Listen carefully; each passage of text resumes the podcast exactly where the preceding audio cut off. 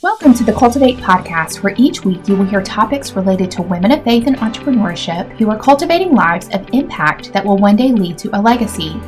My name is Shelly Tyson, and I will be your host each week as we chat with other women who are navigating business, faith, parenthood, and a lot of other topics that relate to building lives that glorify God and serve others abundantly. I hope you enjoyed today's episode and are encouraged as you intentionally choose to live a life of impact that will one day lead to a legacy impacting generations to come. Hello, everybody. Welcome back to the Cultivate Legacy podcast. I am your host, Shelly Tyson, and I am thrilled and excited to have a full circle moment now introducing you to Crystal Stine. Crystal is an author and a mentor and a coach and a speaker. She's also a wife and a mom, and she is passionate about a topic that we are going to dive in today that I am passionate about as well. And that is the topic of hustle and working hard and resting well. And we are going to cover as much as we can today. But welcome to the podcast, Crystal. Thank you so much for being here. Oh, Shelly, thank you for having me. I am so excited to join you today tell our audience a little bit before we get into this juicy topic, a little bit about yourself and why in the world are you so passionate about this topic of working hard and resting well? Well, you covered a lot of the hats that I wear, which I think we can all probably agree that we wear probably a few too many. Occasionally, the hat stack is getting pretty tall, especially as things start to reopen and my schedule is getting busier again. But in addition to all of those amazing things, I also have the absolute honor of serving full time as the communications and the online director for my church. So so that has been just a blessing over the last year to be able to use technology and this digital space to connect as many people as possible with the life changing message of the gospel. And it has been fun to convince some of our pastoral staff that this is necessary and needed, and they are seeing the fruit of it. So, um, definitely some wins there have been just a real blessing for me. And I also serve as an editor for an organization called Love God Greatly. So they're based out of Texas and they provide free Bible studies constantly. There's a new one every month. And what they do is they make those available for missionaries, for women around the world who might not otherwise have access to Bibles, to scripture, so that they can learn God's word. And they have a team of translators that translate it into their own languages. So they're reading God's word in their language, and it is just an amazing ministry. So I get to do all of that in and we're building a new house and i live in a it's crazy i mean my it my daughter broke her arm this week like it's been a whole thing so yeah. you know it's just when I saw this pop up on my calendar, I was like, thank you, Jesus. I need to talk to an adult. but, you know, with all of that, with being a wife and a mom and working and having those, you know, side hustles or whatever we call it, you know, God really put it on my heart a couple years ago, you know, sort of in a season of burnout, just this idea that we were created for more. We were not created to hustle 24 7 and be exhausted all the time and never feel like we're ever going to do enough. Enough. Honestly, we're never going to be enough without Jesus. He is our enough. But, you know, this idea that if we look at the model that God gave us in scripture, we see that He laid out for us this model of work and rest and his expectation for us isn't something that is impossible to achieve. It's something that is beautifully designed to help keep not just our bodies and our minds, but our souls healthy and connected in relationship with him. So that's really where that passion came from. And I really wrote Holy Hustle because God asked me to. and um, it wasn't it wasn't really for anyone in particular, but the number of women around the world who reached out to say, Thank you for almost giving me permission to work hard and rest well, to have this life that's both and instead of this feeling of either or.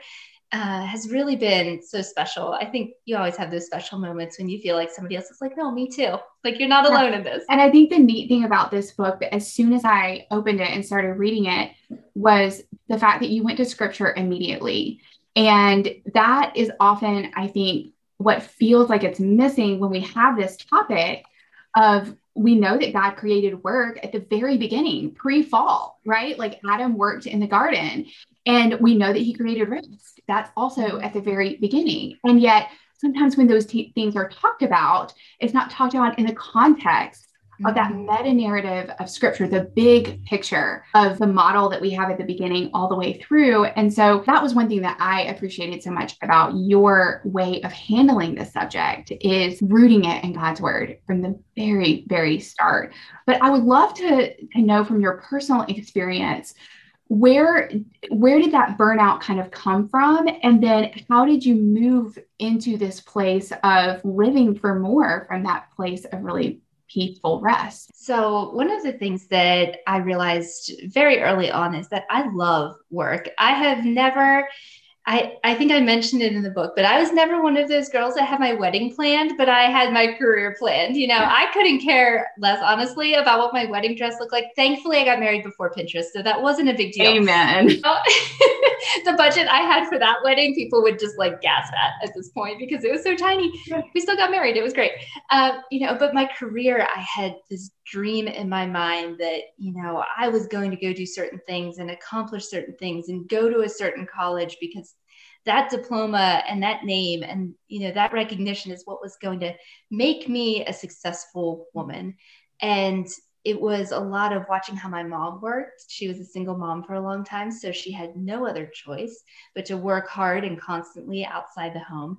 My I have other family members who are entrepreneurs, started their own businesses, multiple businesses, have done very well with their businesses, and even now I have family that has several businesses or they are, you know, um, starting new companies or doing a lot of things. So it's I'm surrounded by women who work hard, and I have seen it uh, in a lot of different ways. And so I didn't grow up in a particularly Christian home. Um, my grandparents went to church, but we kind of only went on, you know, the holy days and holidays sort of yeah. thing. Um, you know, and as soon as they got upset with something that was happening at their church, they'd move to a different church. So there was never consistency there. Although we're in a small town, so everybody knows who they are and they've yeah. been to everyone's church at this point. You know, so I didn't have a biblical worldview to look at work through. Um, all I knew was what the magazines and the people around me and what the world was saying is in order to achieve this level of success, you need X, Y, and Z. Mm-hmm. And so that was my plan. I was going to get X, Y, and Z, and I was going to be successful. And I'll be honest, I'm really good at it. I'm really good at working hard. I'm good at the hustle. I'm good at making things happen. And I think that it's one of those superpowers that you get that decision at some point whether you're going to use it for good or evil right? Yeah. and not necessarily evil but maybe with the wrong motivations. And um, it turned just into my absolute number one priority even after i was married. My whole life was around working and getting that next promotion and getting that next business card with a fancy title on it and getting that next office, you know, move up and getting closer and closer to that C suite level where I was like, no, once I hit this, I've made it. Well, I hit that. And I realized that, first of all, I did not do it in a great way. I'm excellent at climbing over people and ladders, and that does not make me feel good. Uh, you know, but I got there and I was not content it did not feel like what I thought it was to. And I had pushed away friendships and I had prioritized time at work over time with my family. I was not invested in my relationship with God and I was burnt out. And it got to the point where God was calling me out of that. At that point, I was an assistant vice president of marketing. And he was, and it was before I was 30 years old, and he was, he was calling me out of it. And I did, I was holding on tight with both hands, like, sorry, God, I got this one. I think you mean that message for someone else or for me later down the road. You know, I, was sure I was going to retire from that position, you know, 50 years later with a gold watch, which nobody does anymore. But for whatever right. reason, that was in my head. Like, this is the thing. And I just, I ignored, I ignored what he was calling me out of. He was calling me into a deeper relationship with him and into a, a better, healthier relationship with the people in my life and I didn't want to let go of what I built. And so he took it away from me. And I was fired from that job. And it was earth shattering and devastating. And we had a new baby at the time. And all I could think was, how am I going to provide for my family? And God was like, you know, you're not in this alone, right? You know, my husband is an amazing teacher and he has, he's, it's incredible. The stories I could tell you now about what God has done through him as a teacher is beyond. But, you know, God was reminding me, just through little things, through friends sending us dinner randomly, you know, as we were going through this transition and people reaching out and people offering help. And God was like, this is the part you've been missing because you're trying to do it all on your own. I have given people in your life gifts for them to use to build my kingdom. And you're not letting them do it because you're pushing everybody away because you think you can do it all by yourself. And it was an incredibly humbling experience for me. I was sure nobody was ever going to hire me again. I was sure that was it. I was done. There was nothing left for me to be able to do. And God used every moment of it to draw me back to Him, but then also to put this idea of holy hustle on my heart where He's like, there is nothing wrong with working hard and doing well at the work I have assigned you.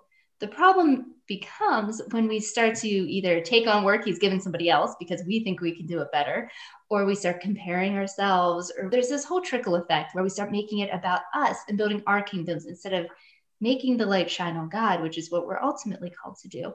And that process was really what helped me heal from that moment of burnout to find a new passion, to find a way to use the gifts God gave me in new ways. And He was so generous to open new doors for me, not permanent ones, nothing, nothing that was ever, you know, this is the my lifelong dream kind of thing, but the next thing. There was always a next step. There was always another door to open. And it's been it's been really amazing to see how everything that he took me through prepared me for what he had for me next. Mm, that's really beautiful that he like in his mercy almost. Mm-hmm. saved you out of a situation that was going to keep you from being able to experience all of these things that you've experienced. And just hearing your story too and thinking that you didn't even write this book for anyone in particular but when i read it it literally felt like it was written for me. And i would just encourage our audience if you have not read holy hustle go and get it. And then your second book that has just come out just recently quieting the shout of should. But this mentality that God has not said not to work, that we can work hard. I think you say in the book to work hard without guilt and then to rest without shame. Yes. That alone, that is such a nugget. And as you were going through this process of really pivoting, what were some things that God began to teach you along the way, maybe lessons that you began to learn along the way about how to work hard and rest well while still being driven, while still being ambitious, while still wanting to use your gifts? I think the biggest thing that I learned was really taking the time to figure out what rest meant. I think that was the big thing for me. I had to redefine a lot of words. I had to redefine success, I had to redefine failure, and I had to redefine rest because in my mind, you know, I pictured rest as those pictures everybody puts on Instagram of their quiet time. That's super early in the morning. And I'm like, I am not an early riser. Guys, I need a lot of coffee before I'm going to sit down and not fall right back asleep. But, you know, just trying to connect with God and say, all right, what do you really mean by this? Mm-hmm. What what is Sabbath? What is rest? Why do I need this? And I always love when science backs up what God has designed. And it happens so much when you look in this area of rest and what it does for our bodies. But it's not just sleep, because I think we all know that we could get a great night's sleep. We could get a great night's sleep for three weeks in a row, and we could still wake up feeling exhausted and overwhelmed and burnt out. Like that is not the only thing. And so it was really discovering that rest meant finding specific intentional time to connect with God in my week to make it a priority, to make him the first thing that my you know day started with my agenda being given to him with open hands that there was time in my week where I was reconnecting with my family and that we were connecting with God as a family and that it was okay that it might look different. You know, one of the things that I realized was that all of the work I do happens in front of a computer. And mm-hmm. so I'm not going to be able to feel rested if I sit down, even if I'm watching some amazing devotional or, you know, Bible study lesson or something. If it's on a screen, that's not restful to me because my brain is in work mode. Like it just feels like it's more work. And so to be able to take time to go on a hike with my family, to be outside, to kind of use the other side of my brain and build something outside or use my hands, dig in the garden, whatever it was, that's where I found myself really connecting and feeling re- like kind of re energized in a way because suddenly I was you know, simplifying things. I was slowing down. I was turning it off, really like making that boundary that work is done. And now we're moved over to this part. And, you know, it always, I think, surprised people whenever I would talk about, hey, we went to, you know, a local amusement park with my family and I, you know, here's how I connected with God. They're like, that doesn't sound like rest. I'm like, but we were laughing and we were in the car for 45 minutes and we were talking about what we learned at church and we were listening to worship music and it was a moment that my heart and soul needed and so i think there's something very important about daily devotions and spending that intentional time with god and starting our day off with him but i think it's also really important to find out what truly brings you rest deep soul rest and reconnection with god based on your personality, based on what brings you energy, what depletes your energy. It takes some time and some trial and error to figure out. But I think that was for me just being able to redefine it freely and say, this is what this is what I need. This is what, you know, my heart needs in order to feel rested and ready to go again on yeah. Monday. I'm thinking about if you're listening to this in 2021, thinking about going through 2020 and going through the pandemic, the COVID pandemic, and how that was really a forced stop. And I think it's given a, a, a, lot of us the chance to really step back and to assess the rhythms of our life. And as you're talking, I'm thinking about creating rhythms of work and then rhythms of rest and how those two can really work in tandem, but it may look different from you for you than it does the gal down the street or maybe even your spouse. I'm thinking like when you have different personalities that are in the same household and trying to figure out what refuels you and what refuels your spouse and your family in general. And just being willing to admit what works and what doesn't, knowing that biblically there is no checklist that says you must do this in order for it to be a Sabbath. Um, mm-hmm. What is mandated is intentionally taking that time to be with the Lord and um, Him meeting you in that. So, throughout this journey of you pivoting away from your career and then finding these new rhythms of work and rest, what are just, I know you mentioned earlier with your husband, what are some like things that stick out to you about God's faithfulness to you through that period of time? I think one of the biggest things for me was um, I I feel like I've always defined myself as somebody who has trouble making and maintaining friendships, especially as an adult. And God and his faithfulness really rallied some women around me, uh, women I'd known for a long time. Just that reminder that no, these are the, and it wasn't it was interesting because I think for a long time I had been working toward that audience of thousands, right? You know, mm-hmm. we're always trying to build our following, we're always trying to make things bigger and, you know, reach more people. And it was this small group of four women who I had known since, you know, I was in high school. We been in each other's weddings. We've, you know, been there when our kids were born. We've seen the best and the worst of each other. You know, we've eaten each other's terrible snacks and stayed up too late talking, you know, all that stuff. And he brought them around us and just was so beautifully faithful in reminding me that where things felt like a loss, he was ready to fill things in in a way that was better than anything I could have ever rebuilt myself. And relationships are so important to him, and community is so important that, you know, we'll never be truly successful in anything that we do whenever we try to do it without the support and the friendship of community and with strong godly women around us to cheer for us. And you know i think that was the beautiful part is none of these women have the same aspirations that I do. They don't have the same drive or dreams. Some are homeschool moms, some work as counselors, some are teachers, like we're all over the place. And that was so refreshing to me to know that there are women in my life who have seen me at my worst. They know the worst parts of my story and they still stick around and they still cheer for me and they decorate my office door at work when I get a new book deal and they you know try to get as many women together as they can for book studies when my books come out and it's just it's the sweetest thing and they've got no skin in the game. They're not making anything off of it. They're not on launch teams. They're not influencers on social media. They're just my friends and that small bit of faithfulness was so special mm-hmm. to me that God is like you are not alone in any of this and it was a moment that I could have missed because I was expecting bigger. I was expecting more. I was expecting, you know, now I'm going to bust open the store and suddenly that's going to happen and this is going to come true.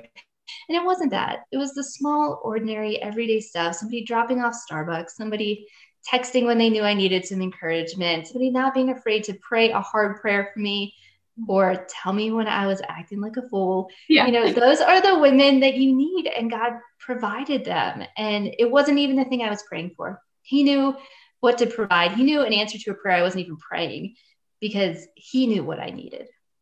Because he is that good. And I think that that is such a mercy that oftentimes we feel like, like you said earlier, we're losing something.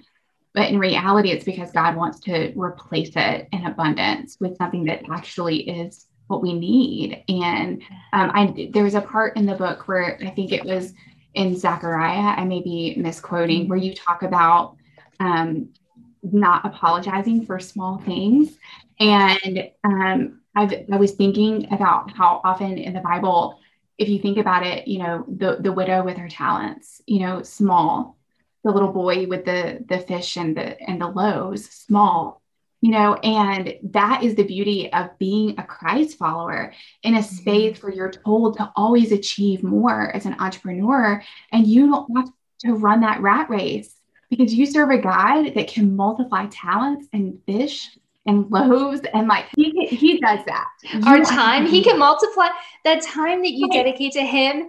He will not let it go to waste. He can multiply our time in our day and help us to get more done. It is one of my favorite things is to go through the Bible and read some of the stories that maybe we don't know as well, just the small, ordinary, everyday faithfulness mm-hmm. of people who loved Jesus, who loved God, and all they did was show up faithfully or they you know went about their day-to-day work but god wasn't an afterthought he was a part of the whole thing so their hearts were ready when they met jesus or their hearts were ready when they had the opportunity to do something for god that seemed small but was so big in god's bigger picture mm-hmm. and you know, I think the big things get highlighted so much in our culture that we forget that it's those small, ordinary moments that leave the legacy. It's, you know, taking the time to answer your kids' crazy questions at bedtime the Trinity, because that's when we have to ask those questions, you know, or eh, like, yes, let's have a deep theological conversation. It's 9 p.m. Go to sleep, you know, but it's, it's making the little people in our lives as important as anybody who follows us on Instagram because they're the ones who are going to be impacted the most. And knowing that that's not insignificant, that is not small, that is not unnoticed by God. He sees every moment that we invest in those small moments and those small beginnings, and He will multiply it. We might never see it. So many of the people in scripture never saw how their story played out in the grander scheme of the gospel, but they did it anyway. And, you know, we don't need the recognition. We don't need the fun little bracelets and gifts in the mail from all the things and reaching the different platforms and all that. We don't need a, you know, a platinum play button on YouTube or whatever it is. Like our reward probably will be something that we never even experience until heaven. And even then, it just imagine the legacy that you leave by showing somebody what small, obedient, faithful, everyday faith looks like. And that's holy hustle and showing people what it looks like that you can rest and still do a dang good job yes. at your job. Yes. Yes. And that is why we can work hard, right? That is why we can work with excellence because mm-hmm. we know that the reward is already taken care of. Yes. You know, like we are absolutely complete already in Jesus. Mm-hmm. And so that is already, it's already signed and sealed for us. Yep. And so that's the beautiful freeing thing about this. And you talk about this in the book is this is what leads to the freedom to mm-hmm. be able to work with diligence and perseverance and you know faithfulness and be able to close it down and rest you know and mm-hmm. and that's where that's where the balance is the gospel is the one that comes in and connects the two in a way that is mind boggling. And it leaves you, to me, just living in a way of deep joy and yes. gratefulness. Um, I think that is exactly what you said of that's what leads to impact and legacy. That mm-hmm. faithfulness is what leads to impacting in those small moments that compound over time to leave a legacy that doesn't point to you. It doesn't point to you. It points to the creator and mm-hmm. his overall work in the world and the significance that each human being has for him. And I just love that. So we could talk for hours about this subject, but I would love for you to share with our audience about how they can get their hands on Holy Hustle and quieting the shout of should and how they can follow you on Instagram. Because I know we've talked about social media being kind of like, you know, this evil stepchild, but I know mm-hmm. no.